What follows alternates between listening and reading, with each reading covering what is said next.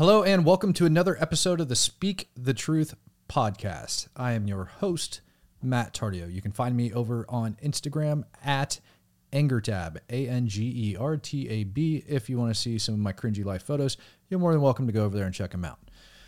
I'm going to open this up with a uh, statement that somebody, or a comment, if you will, that one of the uh, subscribers posted um, on the last video. And her name is Marisa. I'm hoping I'm getting this right. Alonzo. And she said, I have family in my home from Zaporizhia. Their homes are right near the nuclear power plant. We have family from up and down the Dnieper and the coastal cities like Mariupol. Sometimes we can talk to them, sometimes we can't. Sometimes they have food, sometimes electricity, many times not. When we talk to them, we find out details from the occupied areas. Just FYI, the Russians tortured the priest in their village. It's all true. We are exhausted with the weekly reports from family members. We cry weekly. This channel is important to me because it is created by fellow veterans, feels a responsibility to report the truth, good and or bad. I don't want to hear false hope. I so appreciate the numbers and statistics. It's a great service to us already inundated with reports from family not to have to look at 20 different channels and looking at videos over and over again. Thank you for concise reporting. I've been watching since almost day one. So, Marissa, thank you very much for making that comment. Um, to the idiot that responded back to her and was like, Your last name is Alonzo. There's no way you can be Ukrainian.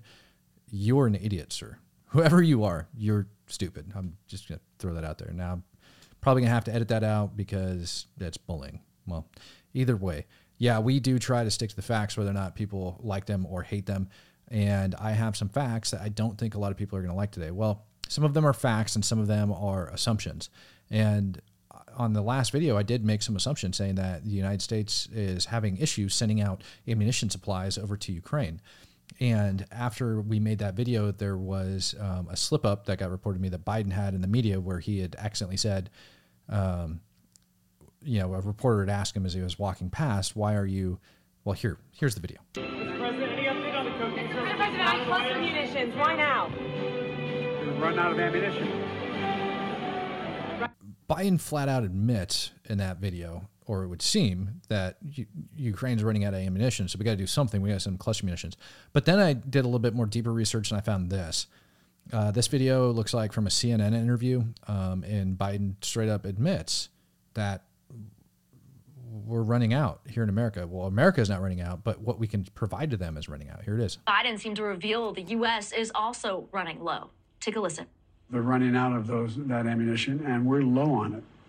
And so, what I finally did, took the recommendation of the Defense Department to not permanently, but to allow for in this transition period where we get more 155 weapons, these shells for the Ukrainians, to provide them with a something that has a very low dud rate. And it's not used in civilian areas.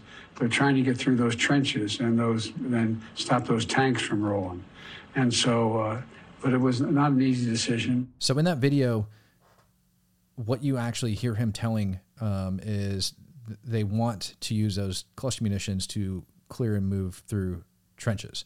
Now, I said in the last video that it takes a lot of artillery to support offensive operations in this type of warfare, that you need to have some sort of shaping operations that go into place. And these Russians are pretty dang well dug in on these front lines. The Ukrainians are meeting a lot of resistance as they go up. They're meeting resistance by minefields. They're meeting resistance by trenches and small arms fire. They're meeting resistance by artillery. They're meeting lots of resistance. And unfortunately, as good as reconnaissance and everything is, um, some of you all had commented that, hey, look, Russia is going to need to send artillery uh, in mass because they don't have the ability to precisely, you know, pick them out. So of course they're going to send out mass amounts of artillery rounds in order to, you know, try to kill the Ukrainians. And on the flip side, Ukrainian, of course, they're shooting less because they have more precise artillery rounds they're able to get on. Well, unfortunately, that's just not how warfare works. It works that way sometimes, but not all the time. When you have a force that's advancing forward through minefields, through fences, through trenches, you need to have some sort of covering fire down on the ground in front of them, and that's what Ukraine needs this ammunition for. Is basically essentially for the covering fire to allow that breathing room for them to clear those minefields and to actually reach the Russian lines in order to like to, to liberate them there's no other way to go about it. So they need the artillery to get in there. They either need that or they need fast movers. They need bombers. They need things like that. But that that's a ways out. You know, we're not even talking now. We're talking August. Before it was July. Now it's August for the training for uh, the Ukrainian fighter pilots for the F-16. So they're not even going to be in service for a while. So they need this ammunition right away. And Biden flat out admitted that we need to provide them with artillery shells. We are not producing enough, and we um, are going to be sending these. Now, the artillery being provided to Ukraine was in stipulation, right? Like they're saying that they're not going to use it in occupied areas. Okay, or in civilian occupied areas, excuse me. They're not going to use it in civilian occupied areas, and they're going to ramp up their efforts for demining afterwards to make sure that all the UXO is gone. The problem is, is that all sounds fine and dandy, but I really don't think there's any way for the U.S. or NATO to guarantee and check until reports start coming out if they did accidentally use them on occupied areas or did purposefully use them on occupied areas.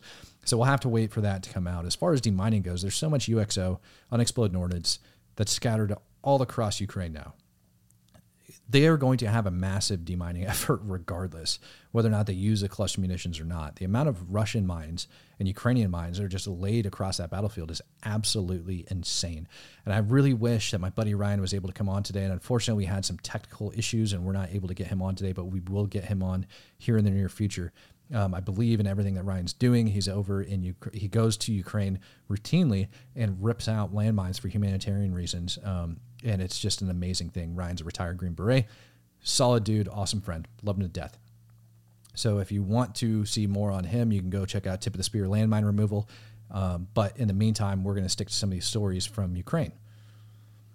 So, not that much has been going on on the front lines. There's been little gains made here and there, and truthfully, to put it up on a map is a waste of time. There's just little minute gains. Bakhmut still hasn't uh, fallen to the Ukrainians yet. They're still working on and circling the entire city. They, they haven't got there yet. There's been little advances made in Zaporizhia over the last week. Okay. Um, as far as down in the Kherson area, not very little movement whatsoever. It looks like Russians may have gone forward and possibly secured a bridge um, somewhere in the gray area, but all of it's unconfirmed. No real information or intel to give out as far as that goes. With that being said, Ukraine has decided, the Ukraine uh, Defense Ministry has decided to put out a video of a what they're calling the Ukrainian Navy SEALs that assaulted an island off the Dnipro River. So they we're going to watch this video and we're going to talk about it as it as it kind of goes goes along because um, there is some pretty interesting things in this video. All right, so what you're looking at is an assault going towards an island in the middle of the Dnipro River, uh, reportedly in the Kherson region. Um, Ukrainians flew a drone up over the island and saw a couple Russians that were running away, and the drone started to get some video feedback problems, and so they assumed it was some counter UAV type stuff, and they decided to go launch an assault. They sent what is nicknamed as Ukrainian Navy SEALs after them, and you can see them approaching the island in two rib boats mounted with 50 cal machine guns um, as they go up. They get within probably about 100 meters of the island before they actually open fire, which is about to take place here and they just start hammering that thing. And you know, I'd love to call this an assault, but really, what it kind of reminds me of, um, if you're from America, is a drive-by shooting. Um, they pull up to the island and just start blasting that sucker and just start hammering and laying into it. Just 50 cal rounds after 50 cal rounds, machine guns. You could just see pouring through that place um, as they're ripping that island apart. They finish up by driving by this island. They get to the other side and they keep going. There's a little exchange of artillery fire, and reportedly a couple Russians are killed at the end of the day. So this strikes a question in Matt's brain, and that question is with all of the offensive operations that are currently taking place, how is this the best video that Ukraine has moving forward? You know, what I would expect to see propaganda wise coming out of Ukraine with the offensive operations taking place is pictures of captured Russian soldiers or pictures of cities that they have taken. And we're not really getting that much from them as far as the front line goes. As a matter of fact, um, one of the videos that got sent to me by a friend happens to be a Ukrainian soldier that got captured up by the. Um, I'm, I'm, it's not reported. Excuse me. It's not reported where it came from, but it's a Ukrainian soldier that's been captured. Um, it appears that he stepped on a couple landmines. We're going to play this video for you right now so you can kind of get a view of what they're dealing with. Um, and I'll go ahead and narrate along.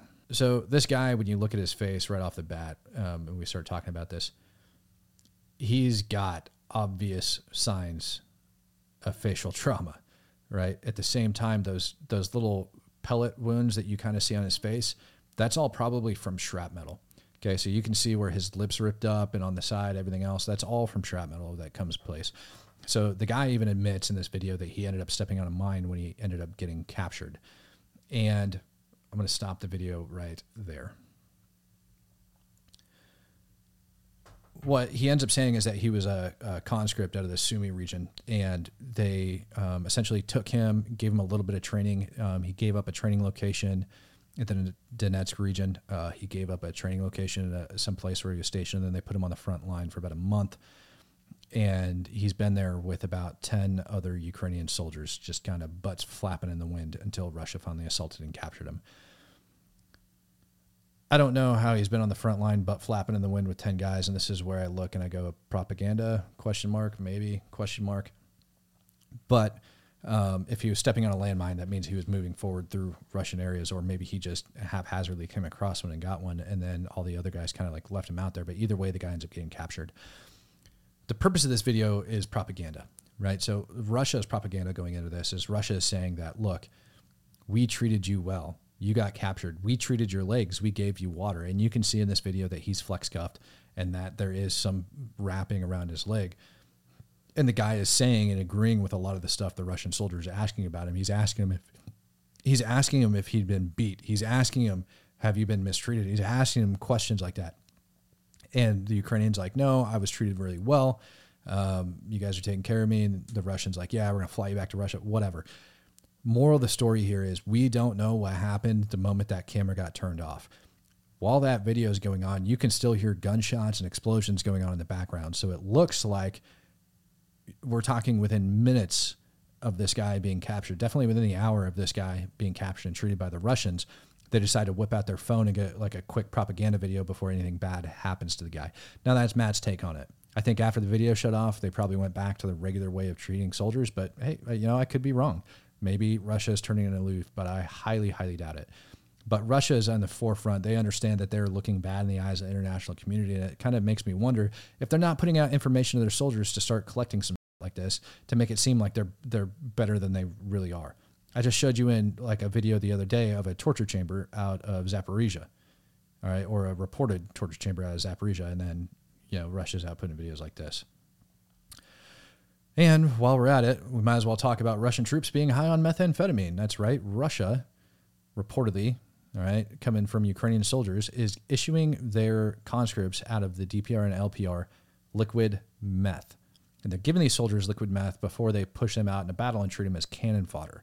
What they're saying is that they're giving these soldiers the liquid meth and sending them forward to the front lines in order to basically soak up all the artillery and mortar rounds that's coming in before they put the actual soldiers through. Freaking mind numbing that they're still doing this. And it's funny to me because you know who invented that technique was the Nazis. The Nazis did that. And what's Russia complain about? Nazis in Ukraine. But hey, yeah, why not? If it works, it works. So they're giving them meth. I know, truthfully, there's a couple times in my military career I wish I would have had meth or something to keep my awake on. Wagner. Wagner returning to Ukraine. Where is Prigozhin? Everybody wants to know where Prigozhin's at. Well, it looks like for a little bit there was a story floating around the internet about Wagner returning to Ukraine in the next couple weeks. That's right. On August 5th, it's reported that Wagner is going to return into Ukraine. But wait, it's false. That video that has been floating around the internet, if you've seen it, of Prigozhin talking, saying that they're going to take a break and then they're going to return on August 5th, that video was actually filmed before the attempted coup that he launched. In the video, actually, I want to say it was on June 13th. All right, it was a separate interview. So this was uh, that that video of Prigozhin floating around talking about going back on August 5th. Um, that was filmed the same day as a separate interview that got posted on June 13th. So prior to the coup taking place. So that was Prigozhin talking about things way before the coup took place. So he is not going to be returning. Um, again, it just goes to show you how hard you have to actually dig to make sure that you're reporting accurate information. Nobody knows where Prigozhin's currently at. Um, nobody knows what's up with him. Nobody nobody knows kind of the future of him or of a lot of the the the guys, I guess, that were under his control that took part in that coup would can't wait to find out what's going to happen to him. All right, so there you have it. There is your war update for the day. Not too much going on in Ukraine, and I think with the new arrival of these artillery shells, we should see operations increasing once they make their way up to the front line. Hopefully, Ukraine puts them to good use, um, uses them appropriately, and we get um, good results. And Ukraine starts taking some terrain now that they got the artillery that they require. And I'm not. The United States has used cluster munitions in Iraq and Afghanistan. Just as recent as Iraq and Afghanistan, we use cluster munitions. So who the hell are we to sit back and judge? It's kind of funny. Um, anyways, Thanks for stopping by another episode of the Speak the Truth podcast. I will see you guys again on Monday. I'm out.